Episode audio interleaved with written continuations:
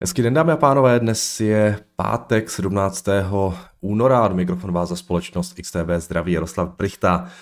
Tak eh, včera na trzích eh, nic moc, v Evropě jsme sice trošku rostli, ale v Americe jsme se v podstatě celou tu eh, čtvrteční sánci drželi v červených číslech a ta ztráta nakonec byla kolem 1,3-1,2% na S&P 500 na Dow Jonesu a 1,8% na Nasdaqu. Tím, že eh, ta sance byla docela zajímavá, protože my jsme vlastně zahájili eh, docela pěkným gapem eh, na S&P, pak jsme se dostali téměř na, na ten, téměř jsme umazali tu ztrátu, každopádně večer po té deváté hodině začal znova výprodej a dostali jsme se v podstatě na tu stejnou úroveň, kde jsme byli po tom gapu. S tím, že ten gap při Open přišel pravděpodobně nebo nastal pravděpodobně kvůli uh, těm výsledkům, které přicházely ze Spojených států. Hodně se mluvilo hlavně o tom PPI, eh, který, to jsou in, ceny, ceny eh, výrobců, index cen výrobců, který rostl více, než se očekávalo. Bylo to nakonec 0,7%, čekalo se 0,4%. A ten PPI meziročně sice zpomalil, i když zrevidovaný 6,5 na 6%, zatímco trh čekal, že zpomalí z 6,2 na 5,4%. Takže přestože ty ceny ve výrobě klesají i nadále, eh, ještě v květnu minulého roku jsme byli na 11%, teď už jsme teda eh, na těch 6%, tak eh, klesají pomalej, než, než trh očekával a hlavně samozřejmě v kontextu s tou nepříjemnou inflací v Americe, s těmi vyjádřeními představitelů americké centrální banky. To jenom je další takový ten kamínek do té mozaiky toho, že by třeba eh, ty sazby nemusely klesat eh, ve státech tak rychle, jak se třeba očekává, anebo že by mohly jít ještě možná trošku více. Jo, jinak další data, která přicházely z Ameriky, byly tam ještě eh, data z trhu s bydlením, tam to bylo počty no, no, nově zahájené stavby a nově udělené stavební povolenky, tam to bylo řekněme plus minus podle koncenzu, měli jsme tam ještě claimci, to byly trošku lepší a na Philadelphský Fed Index, který naopak zklamal na rozdíl toho New Yorkského, který byl zveřejněn pár dnů zpátky, tak tady jsme se propadli z nějakých 8,9 na minus 24,3, což je docela velký propad, protože tady čekal, že se plus minus budeme držet na těch úrovních, kde jsme byli eh, během toho ledna. Takže Uh, ale nebylo to ani o tomhle, bylo to spíše podle mého názoru o tom PPI, které prostě hold roste rychleji, než se očekávalo a je to, je to do toho narrativu, uh, že, že nějaký Fed pivot se zatím úplně moc nekoná. Eh, když se podíváte třeba na výnosy, tak eh, ty nám taky docela hezky rostly a už jsme na desetiletých. Splatnostech na 3,88%, což je teda docela dost a ty výnosy nám dál tak jako pomalu rostou. Ty dvouleté už jsou na 4,66. Se podíváte, ten nárůst je opravdu poměrně značný a když tam dáme ten když tam dáme ten dvouletý benchmark v Americe, tak ten dvouletý výnos momentálně, no, tak ten dvouletý výnos je momentálně už dokonce nad těmi high, no ještě úplně asi ne, ale už jsme v podstatě na těch, no, na těch, na těch úrovních maximálních z toho, nebo na dosah z toho eh, září eh, minulého roku. Což je docela teda zajímavé. Mám, mám, mám takový pocit, že ty akcie jsou, přestože včera nám klesaly, tak eh, jsou stále poměrně vysoko. Když se podíváte na ten S&P 500, tak eh, a dáme si třeba, jaký, jaký, jeho, jaký jeho price earnings, tak eh, momentálně price earnings na S&P 500 nějakých 18,3 a ten forward je nějakých 18,4 samozřejmě, protože trh čeká, že ty earnings do toho nadcházejícího roku moc neporostou. A do toho se výnosy začínají blížit pomalu k desetileté ke 4% zase. Jo. Tak uh, mám takový dojem, že akciové trhy možná potřebují trošku nějaký, nějaký wake-up call, protože aby se trošku probrali, protože ty valuace na těchto těch cenách, no na těchto těch sazbách s touhletou ekonomikou při téhle inflaci, která mi přijdou docela, docela vysoké. Uh, Samozřejmě, že to nutně neznamená, že ty akcie se musí propadnout, ale přiznám se, že moc velký upside, eh, tam teda já osobně nevidím, ale je to jenom čistě můj pocit. Každopádně, když se podíváme třeba na ten, na ten forward uh, press earnings, sválně, pojďme si ho trošku srovnat z, nějak jako z historicky. Uh, když tam dáme třeba 10 let posledních, uh, ten forward je tohle, ten oranžový. A v podstatě, jako když si odmyslíme ten covid, jo, tak my se, my se víceméně držíme na uh, maximálních úrovních, jo, těch, nad těmi 18, 19, na tom price earnings na maximálních úrovních za těch posledních 10 let, v podstatě po, po finanční krizi, jo, což to si vemte, že v těch deseti letech po finanční krizi byly sazby v Americe nula. Jo. Takže tohle je docela, docela zajímavé, že fakt jako ten earnings price, ten forward, forward price earnings zůstává tak vysoký, přestože ty sazby dělají to, co dělají. A to je zvláštní. Jo. A proto, proto říkám, že, že, jako, že tam, jo, ne, ne, neříkám, že nutně ty akcie se musí propadnout, ale, ale že by tam byl nějaký jako velký upside na to, aby ještě ten price earnings rostl na tyhle ty úrovně, to, to fakt mi úplně moc nedává smysl, musím říct. Jo. Uh, což teda mi připomíná, pamatujete si, jak jsem tady pár dnů zpátky mluvil o tom, jak eh, z ETF amerických a jakých těch podílových fondů už asi 6 týdnů v řadě odtékají peníze a že ten outflow už je přes nějakých 30 miliard dolarů, tak uh, individuální retail, co jsem se včera dočetl, jde úplně opačným směrem, protože podle reportu Vanda Research za posledních 21 dnů nakupovali akcie myslím, jako individuální retail investoři objemech, které dosahovaly zhruba 1,5 miliardy dolarů za den. Jo. Takže uh, nevím, jak, jak to teda měří Vanda Research, ale já jim docela věřím, jo, protože by to docela dávalo smysl vzhledem tomu, jaký byl ten outflow z těch fondů. Uh, obzvlášť, když se teda dívám na tu price section během výsledkové sezóny, která se teďka děje a, a opravdu ty pohyby v některých těch jako dnech jo, nedávných, jako mě osobně taky úplně nedávaly moc smysl. A uh, já musím říct, že jsem strašně, fakt strašně překvapený, jak moc se od covidu spopularizovaly ty investice a ještě víc mě jsem překvapený možná z toho, že to pořád trvá. Jo. A tohle, co se děje kolem investování, je něco podle mě naprosto jako nevýdaného. A fakt by mě zajímalo, jestli to je jen nějaký přechodný trend tady tohle, eh, ten velký zájem těch individuálních investorů, eh, nebo je prostě to něco, co, a nebo je to něco, co bude trvat díl, nevím. Jo. Každopádně možná i tady tohle je jedna z věcí, která prostě eh, ty valuace drží eh, na těch vyšších úrovních ne, bez ohledu na to, že, že ty sazby eh, jsou tam, kde jsou a, a dávalo by smysl, aby ty akcie prostě byly trošku jiné jinde. Takže zajímavá, zajímavá věc tady tohle. Uvidíme, jak se to bude vyvíjet v těch, v těch nadcházejících týdnech, ale každopádně akcie se stále docela dobře drží. No. Když se podívám, ale když se ještě vrátím k tomu včerejšku, když se podíváme na S&P, na S&P tak eh, včera ty sektory v podstatě všechny nám ztrácely. Uh, nejvíce teda, nejvíce teda consumer discretionary, eh, ten šel přes 2% do mínusu. A když se vrtneme ještě na ty individuální stoky, tak tak Microsoft minus 2,6, Tesla minus 5,7. Tam včera byly nějaké zprávy, že Tesla prý svolává ke kontrole přes 360 tisíc svých vozů kvůli svému self-driving softwaru FSB beta. A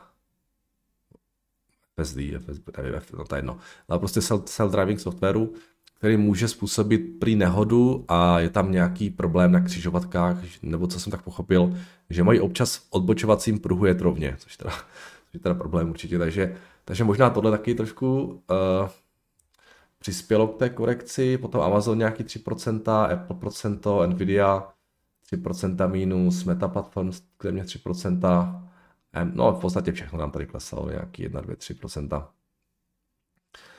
Takže trošku, trošku ta korekce tady teda uh, probíhá, ale jak říkám, ty akcie jsou stále poměrně vysoko. No, jinak, uh, co tady mám dál? Včera mluvila za FED Loreta Mestrová, podle ní nové makro ji jen utvrzuje v názoru, že sazby v USA budou muset jít nad 5%. Rizika jsou i nadále spíše proinflační a příliš utažená měnová politika, jak uvedla, sice má své následky, ale pokud by inflace začala rychleji klesat, tak může velmi rychle měnovou politiku zase uvolnit. Takže jenom potvrzení toho, že ten FED nějakým jako pivotem zatím, nad nějakým pivotem zatím nepřemýšlí. Eh, potom jsme tam měli nějaké výsledky eh, zase dalších společností. Eh, mám tady napsáno, že reportoval Crocs, což teda si znáte, jsou ti výrobci slavní těch ikonických gumových bot, které má dnes každý druhý na pláži nebo u bazénu.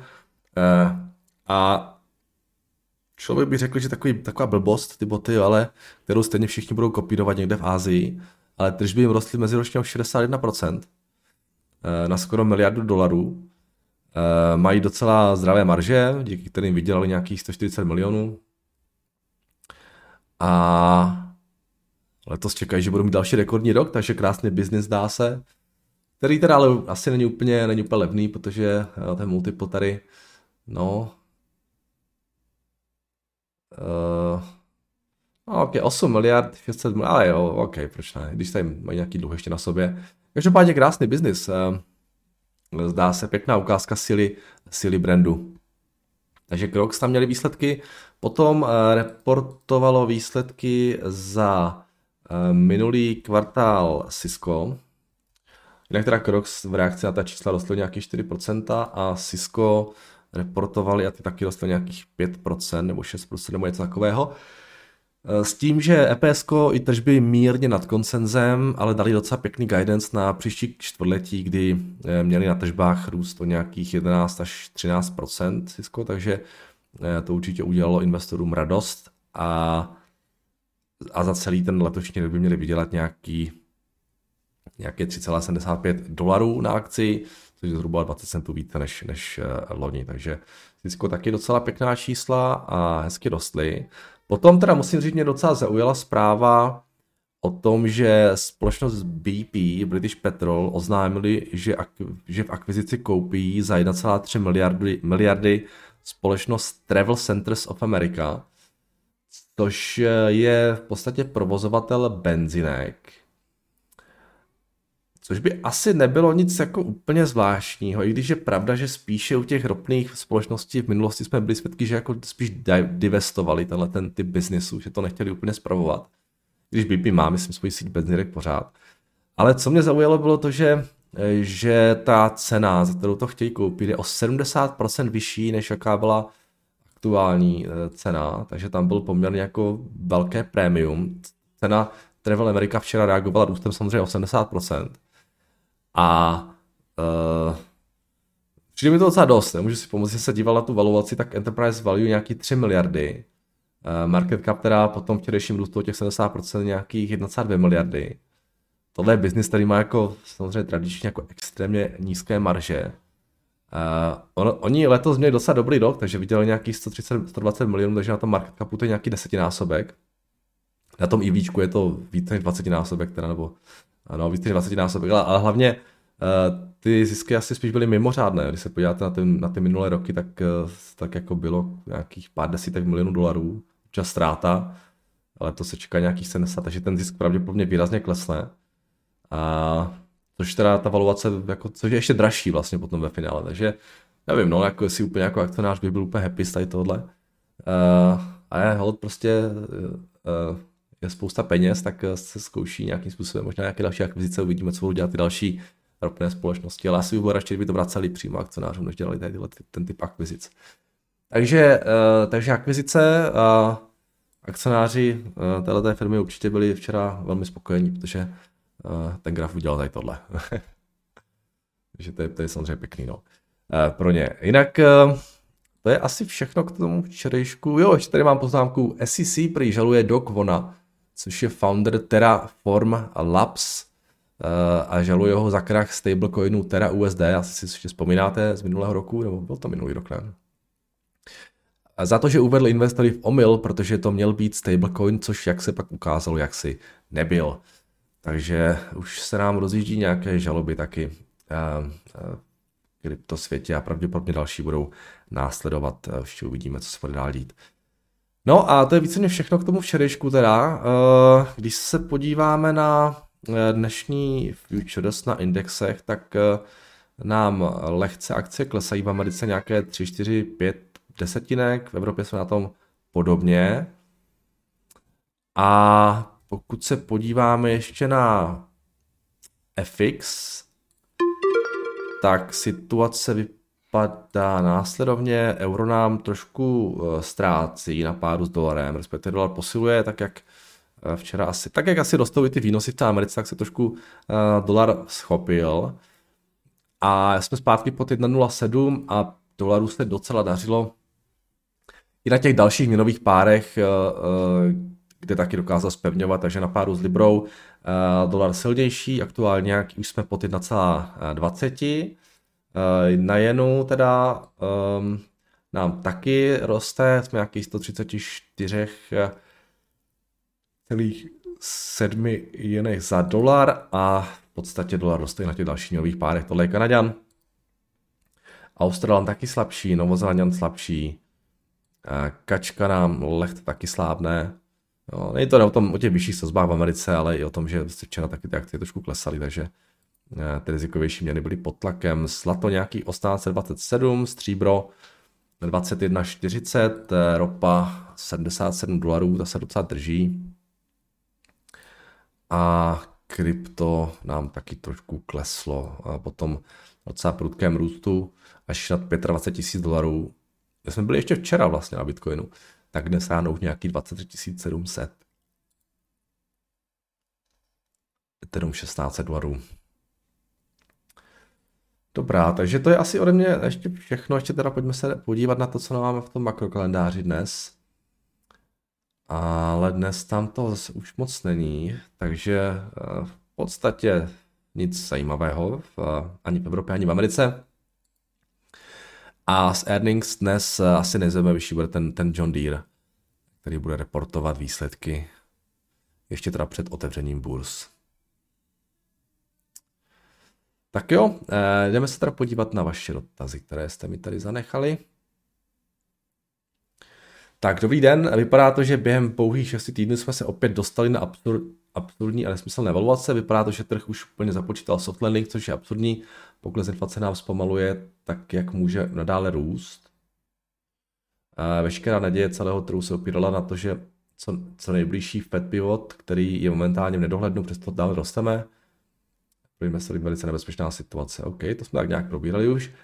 Dobré ráno, Jardo. Co, jaký je, co jaký je váš názor na akci Paramount Ticker Para? Berkshire v něm již má poměrně významnou pozici, kterou teď navýšili, divy solidní a podle dostupných údajů tam za současnou cenu vidím i přes dluh dostatečný margin of safety. Jako významnou konkurenční výhodu vidím legendární franchise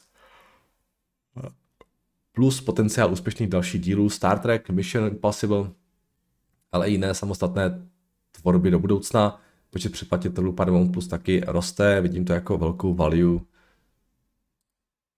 já vidím to jako velkou value. A Paramount jsme tady tak nějak lehce probírali, já jsem, já myslím, že ta valuace je tam úplně v pohodě. A hlavně uh, je tam takový ten, ten žolík, taková ta divoká karta toho, že je někdo může koupit. Já si myslím, že se to stane někdy v budoucnu, že prostě někdo Amazon nebo někdo, uh, někdo, někdo, někdo zhltne.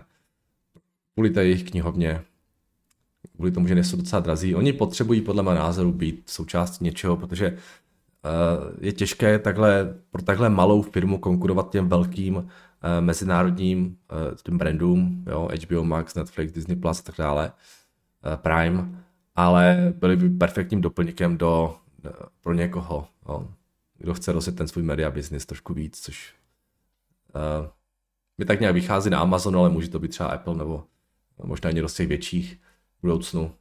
No, to je taková krásná nevěsta tady tohle do budoucna. Takže já si myslím, že já se Buffettovi, Buffettovi nedivím. Je to pěkná uh, docela value, jo, v, na tom market capu to je nějaký třeba sedminásobek, na tom EVčku to bude víc, to bude nějaký 15 násobek, ale to je pořád docela v pohodě, si myslím. Takže proč ne? Proč ne? Nedivím se Buffettovi, že do toho jde, že to kupuje. Teďka měli ten super hit, že jo, Top Gun, to byl, myslím, to byl, myslím, Paramountu, takže, takže filmy pořád umí. Takže já čekám nějaký buyout do budoucna. Uh, ahoj k tomu srovnání s BAM eh, versus Berkshire, že ze včera, pokud se nemýlím, tazající srovnával asset under management, tedy klienty, asety klientů, uh, BAM versus net asset value u Berkshire, tedy asetů, které vlastní Berkshire. Jinak co říkáte na nákup prodej TSM v rámci pár měsíců? Jasně, asi to bylo do plusu, ale není to úplně to, co, Berkshire, co od Berkshire očekávám. Uh, no bylo to docela zajímavé, ten, jak to, jak to, flip, jak to uh, flipli hnedka za ten kvartál, mám pocit to bylo. Uh, každopádně oni už tohle, já, já mám pocit, že loni jsme taky řešili nějaké akcie, přesně to samé, že to něco, něco nakupovali a pak hnedka prodali. Uh, tak občas hold prostě něco takového udělají. Um, a upřímně, já si jim ani nedivím, jo. Já jsem taky, když jsem kupoval to KLA, uh, tak jo, to bylo, já nevím, nějakých 300 dolarech a od té doby ten růst já ho upřímně moc nechápu, protože podle mého názoru se ta situace v tom semiconductor jako segmentu taky trošku zhoršila, ale já to prostě držím pořád, jo, já jako neřeším, neřeším, uh, jo, nechci tohle to dělat, jo, a, ale nedivím se jim, že to prodali, protože ono to fakt docela dost vyrostlo, protože ta rizika podle mého názoru taky vyrostla, jo. Takže To chápu. No. A, a oni, to, oni to občas udělali. Oni to občas dělají. Nedělají to často, ale vím, že fakt jako v tom minulém roce tam něco bylo. Já se nepamatuju, co to bylo. Ale, ale taky uh, tam s tím nějak takhle s nějakým, nějakým, nějakým titulem tam takhle spekulovali. Takže OK. Um, když to nebude nějak běžné, časté, tak uh, se asi svět, svět, svět nezboří. Tak, uh, Hned tady mám dotaz na Kaylee. Dobrý den, Nardo, nehrozí u KLAC riziko, že Assembler vytvoří na, uh, natolik dokonalé stroje, že se firmám už nevyplatí investovat do kontroly čipů, kterou KLAC uh, zajišťuje.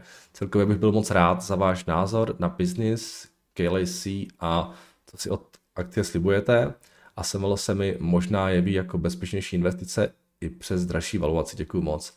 Uh, zajímavá myšlenka, že jsem se s tím nesetkal, to jsem tak jako viděl, tak uh, Spíš ten problém je opačný, že čím menší, uh, jo, že jako asi není úplně reálné, že by fakt jako dělali uh, ty čipy úplně totálně bez chyby a čím menší ty rozměry jsou, tak tím jako roste, více roste význam toho uh, tu, uh, tu kontrolu mít. Jo. U, těch, u těch větších rozměrů to se až tak potřeba prý nebylo, ale teďka samozřejmě s tím jako oni jdou níž a níž, tak uh, ta potřeba pro ty mašiny uh, i pro ten software, který oni prodávají, který se svým způsobem nějakým způsobem vyhodnocuje, tak prý roste, takže já bych osobně očekával, že naopak eh, tím, jak půjdeme dolů na těch rozměrech, tak eh, tyhle ty věci budou zapotřebí, ale um, nejsem zase nějak úplně jako odborník na, na uh, tu technologii jako takovou, takže uh, víceméně poslouchám, co, co, co říkají představitelé KLC a tak nějak jako to beru, že jsou to odborníci a že uh, to nějak přebírám, jo. nesnažím se jako úplně predikovat, co s touhletou technologií do budoucna bude. Teda, myslím si, že ten jejich biznis je docela, docela stabilní a má docela pěknou runway do budoucna.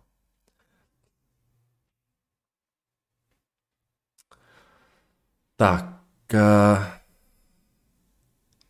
Ahoj, Jado, co si myslíš o Stanley Black Decker? Přijde mi to teď jako dobrá příležitost, je to pěkně vyklesané a myslím si, že aktuálně špatné výsledky jsou jen díky momentálně špatné makrosituaci Ukažte.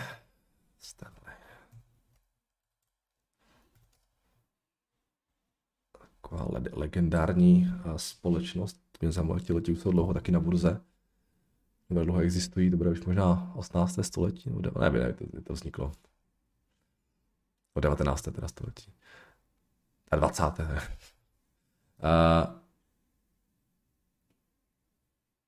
no, to je jedno. Takže, uh, každý, jak to vypadá. Nějaký 13 miliard eh, market cap, Enterprise nějaký 20, 700 milionů.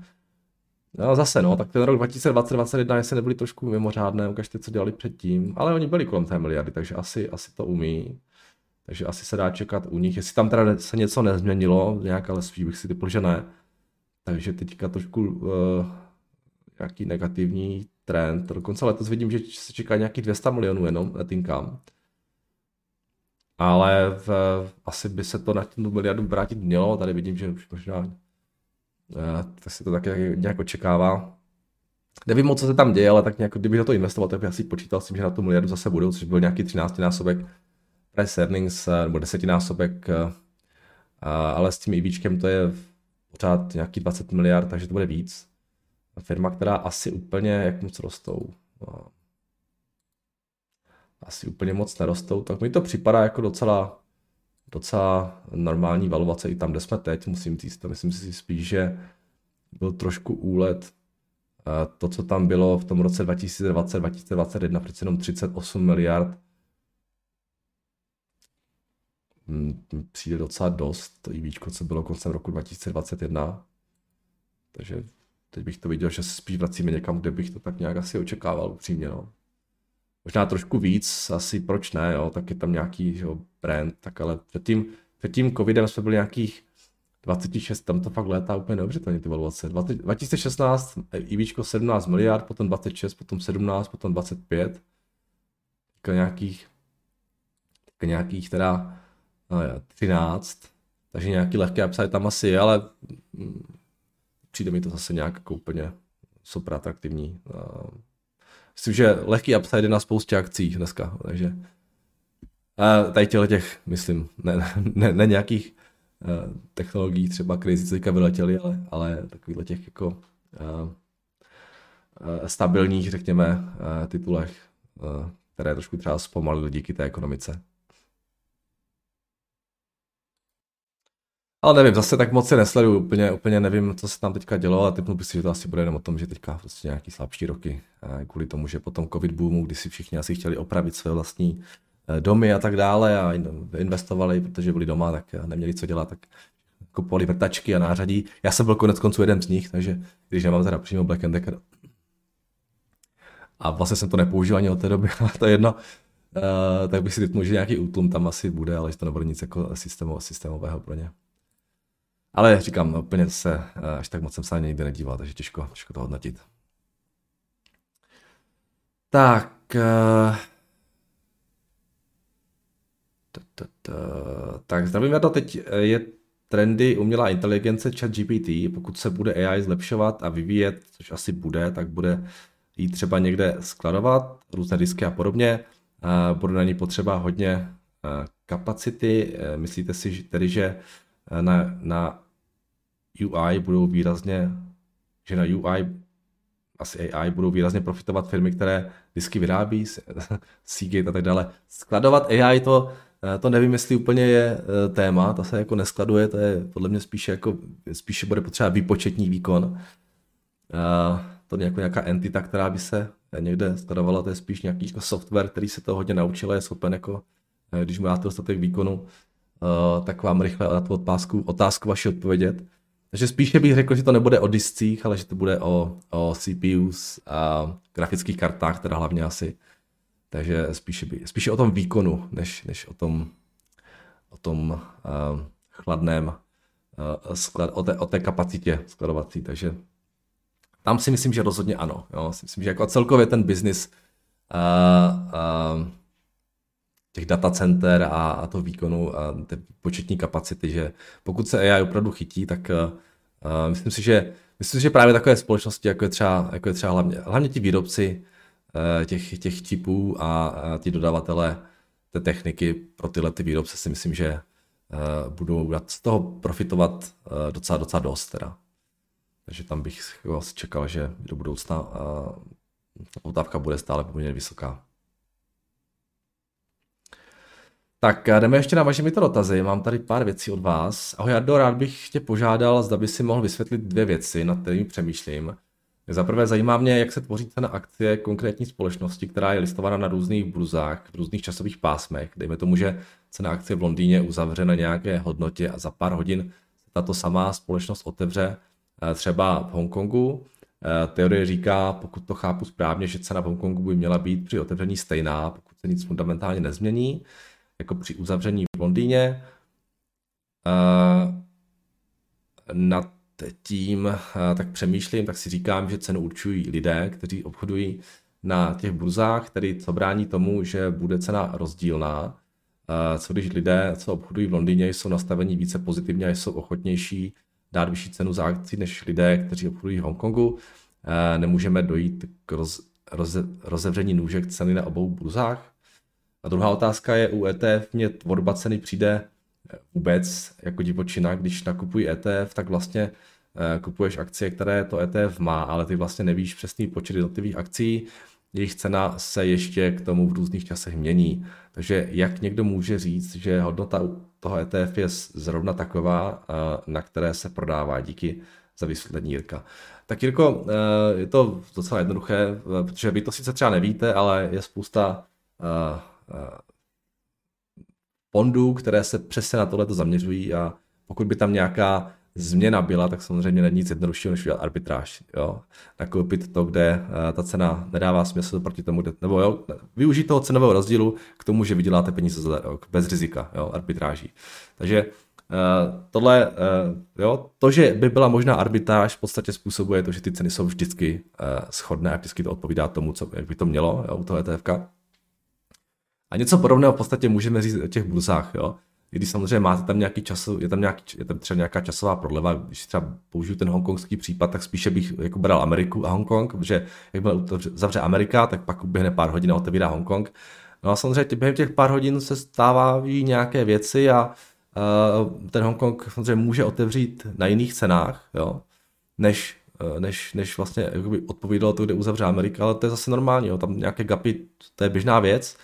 Jo, a zase, jo, kdyby, kdyby, když ty burzy budou otevřené třeba nějak souběžně, tam ten rozdíl byl nějaký jiný, tak zase možná arbitráž. Jo, takže jo, nakoupím tam, koupím, prodám tam a, a vydělám. Takže um, jo, v, těch, v, těch, v těch obdobích, kdy nic není uh, uzavřeno, jo, uh, kdy nic není otevřeno, tak tam vznikají nějaké cenové gapy a v těch obdobích, kdy to je společně, tak samozřejmě můžeme dělat arbitráže. Takže nikdy se to nikdy se to nějak nemůže jako dramaticky odchylit od, toho, od té ceny v Americe a nebo v tom Hongkongu. No. Taky to prostě jde spolu, uh, ty ceny. Takže snad jsem trošku, trošku objasnil. Tady ještě píše Erik tomu Agronomics. Dobrý den, nevím, proč na Bloombergu nejsou čísla. A můžete se podívat na Yahoo Finance například příloze posílám grafy výsledku ročně a kvartálně. Eriku, mě by to stejně nic neřeklo, ty čísla. Jo? Já, já, já, o té burze nic, já o té firmě nic nevím, nerozumím tomu. Jo? Těžko, jako podívat se na to můžeme, ale já vám tomu nic neřeknu. Já prostě tomu mojí biznesu nerozumím, takže bohužel já vám prostě fakt ne, jako neporadím s tím vedle. Tak uh, jo, jaké maso, co vyrábí umělé, vlastně to je zajímavý, ale já o tom nic nevím, takže jako sorry. Tak uh, uh, Petr Dobrý den, včera se tazatel spletl v názvu a domnívám se, že se ptal na Armor Residential Retail. A, jo, tam psal asi Armore, asi OK. A je to investiční společnost do hypotečních úvěrů, dluhopisů krytých nebo vydaných vládními agenturami v USA, plus něco do long term US Treasury bondů. Jedná se o REIT, společnost eh, s měsíční výplatní distribucí formou dividend. Eh, je zpravovaná plně transparentně, pravidelně měsíční reporty, včetně aktuální portfolia. Eh, samotná akcie společnost historicky klesá, jednou měla už i reverzní split, ale její mount jsou právě dividendy, asi mount myslíte, jsou právě dividendy 18-20% ročně. Dotazu původního tazatele se domnívá laicky, že zvyšování sazeb jim spíš jako vlastníkům US bondů pomáhá. A... No počkat, tak jestli to je, jestli to je, uh, to jsou, jestli jenom nakupují klasický uh, mortgage back securities, tak uh, jim to asi moc nepomáhá, ne? Protože to se jde dolů ale může jim to pomoct. No, podíváme se. Armu, jak to se když bylo? Armu Residential, to asi tohle. Tak napište, jo, ty tady, Aroro. Uh,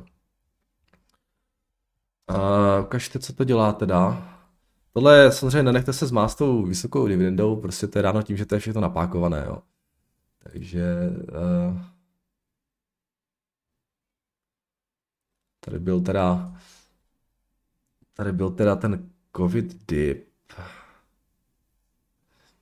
A ty jo, jo, jo, jasně, takže to je to, co si myslím, no. Tak když dáme historii,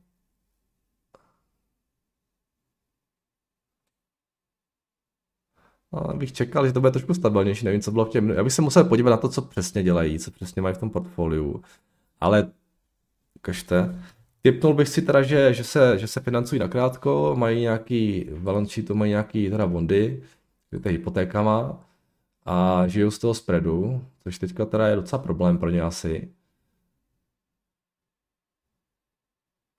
Uh, takovýhle, takovýhle společnosti je víc. Já jsem kdysi něco taky vlastnil, a jak se to jmenuje, Agnoc. A to je docela specifický typ biznesu. Jsou to oni, že jo? Jo. A co, co dělají tady ti Ti to jsou největší v tom, v tom oboru. A tady těm letem dokonce, ale ty... Ta cena roste.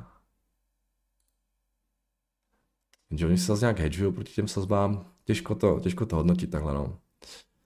No, v podstatě firm ještě dělá nějaký, nějaký hedging, takže ten růst těch sazeb nakonec nemusí mít tak jako dramatický dopad na ně. A... Tohle, tohle je komplikovaný, tohle nevyčtu jenom z těch čísel, protože jo, obecně to funguje, takže oni se financují nakrátko a žijou z toho spreadu, ale samozřejmě si jsou vědomi toho, že eh, ten růst sazeb je může jako dost pohřbít, protože Eh, klesá hodnota těch jejich aktiv a proto se nějakým způsobem ještě hedžují potřebujete vědět jak a tak dále. Není to úplně jednoduchý, tady tenhle ten biznis. A já to, já, já, já to si čísel rozhodně nevyčtu, takže uh, se mi to těžko hodnotí, ale uh, nenechte se zmást tou dividendou vysokou, protože to může svědčit, že tam je nějaký problém v tom, v tom business modelu, nebo že tam něco prostě je špatně. Nebo že tam nějaké riziko, jo, protože je to tak levné. Když se podívám na to Agonocel, kteří dělají to sami v podstatě, tak tam je ta dividenda kolik? To je jako 10% většinou. No, 12%. Um, ehm, ale říkám, nevím, nevím, co dělají tady takže ty, ty Armor, takže um, opět uh, těžko, těžko hodnotit. Tak a poslední, ahoj eh, mám tezi, že v budoucnu by mohly nejvíce prosperovat energetické společnosti, zároveň padním umělé inteligence a narazil jsem na společnost, která tato odvětví spojuje. Eh, je to společnost STEM, eh, globální lídr v oblasti řešení a služeb pro čistou energii založených na umělé inteligenci. Společnost vyvinula inteligentní energetický software Athena, který zprostředkovává komunikaci mezi distribuovanými zdroji energie, energetickými společnostmi a regulátory sítě s cílem maximalizovat výkonnost, energetických aktiv a investice. Eh, Atena dokáže rozhodnout, kdy uvolnit více energie a kdy přebytečnou energii uložit a proto společnost STEM poskytuje také hardware eh, v podobě baterií pro ukládání energie, eh, přidání bateriového úložiště k solárním, větrným a plug-in elektrickým vozidlům, a dalším projektům obnovitelných distribuovaných zdrojů energie eh, může výrazně zvýšit výnosy. Například uloženou energii ze solárních fotovoltaických elektráren lze uvolňovat v období špičky a snižovat tak poplatky za odběr pro energetické společnosti. Přidání úložiště do solárního projektu poskytuje kontrolu nad výrobou solární energie a umožňuje její využití v době, kdy je nejcennější. Skladovací systémy lze přidat ke stávajícím solárním projektům nebo je vybudovat současně s novými solárními systémy. Skladování energie se dělí na dvě oblasti, behind the meter a front of the meter. Poloha energetického systému se vztahuje elektroměru. OK, tohle si když tak přeštěte, tohle už jde trošku moc jako do hloubky, myslím, že to není úplně nezbytné eh, pro, eh, pro to, co tady budeme jako řešit. Asi chápeme, o co jde. Eh, koncem ledna jste oznámil společnost společnou nabídku e-mobility se společností ChargePoint Holdings. Přední sítí pro nabíjení elektromobilů STEM a ChargePoint připravují společnou nabídku, která má pomoci generovat ekonomické, ekologické a odolnostní výhody pro vlastníky, developery a provozovatele dobíjecích stanic pro elektromobily. Očekává se, že nabídka bude integrovaná, integrovat Athena, platformu společnosti STEM pro čistou energii a skladování energie na místě a platformu Express společnosti ChargePoint, která, má, která pomůže dosáhnout úspory nákladů.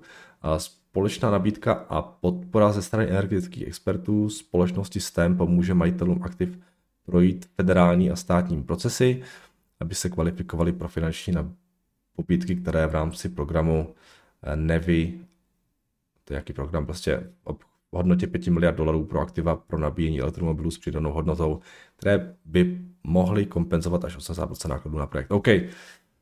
A jednou z nevýhod vidím v tom, že management zatím nemá zkušenost s řízením veřejné společnosti, ale jinak mi manažerský tým připadá schopný uh, společnost dobře řídit. Zároveň jsem není podle čísel na Seeking Alpha ziskový, ale byl bych rád o náhled do Bloomberg.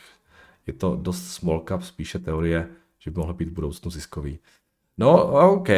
Um, Škoda jste nám napsal něco více o tom konkurenčním prostředí, protože si myslím, že rozhodně nejsou sami, kteří něco takového dělají. Uh, myslím, že je řada těchto těch jako softwarů, které nějakým způsobem jako řeší uh, tyhle ty věci. A proč zrovna tíhle by měli Uh, samozřejmě může být asi více hráčů na trhu, to jako bez diskuse, ale uh, jo, určitě bych se, se zaměřil i na to, uh, jak je to, jak je to v, uh, jinde. Um, zní to zajímavě, ale takovýchhle zajímavých věcí jsem slyšel uh, spoustu. Jo, proč, proč zrovna oni, proč, proč jako tahle firma zrovna by měla, uh, jo, to mi tam trošku chybí, v té tezi.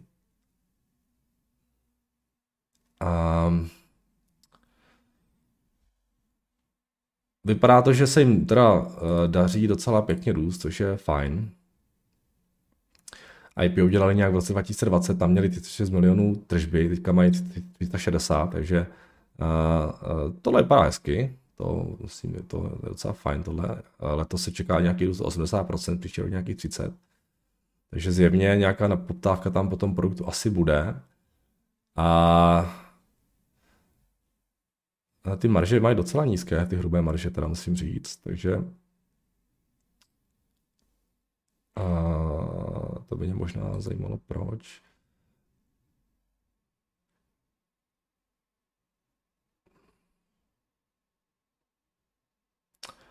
No, Eh, takhle vám to řeknu. Samozřejmě jako valuace 1,5 miliardy firma nevydělává teda, ale tak do budoucna by mohla. Každopádně samozřejmě pokud by eh, byla schopná dlouhodobě uh, takhle růst, tak uh, uh, asi ano, proč ne?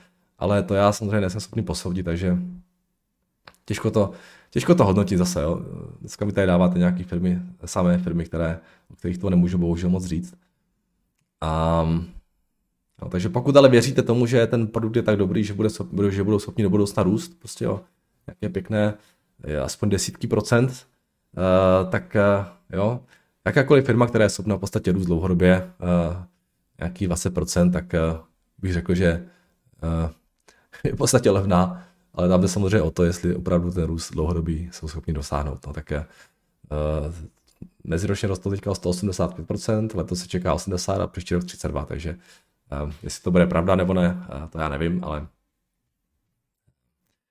takový je momentálně nějaký konsenzus na trhu. Takže ten růst se v podstatě čeká vysoký, no, tak bacha na to, aby třeba nebyl, nebyl do budoucna, aby to nějak nespomalilo, protože pokud by opravdu zpomalil, tak, uh, tak by to mohlo se na té evaluaci poměrně dramaticky promítnout. Jo, takže na to možná jenom bacha. No a to je ode mě všechno, takže díky za vaše dotazy a Uslyšíme se zase... Dneska je pátek, že? Ne, je, jo, je pátek.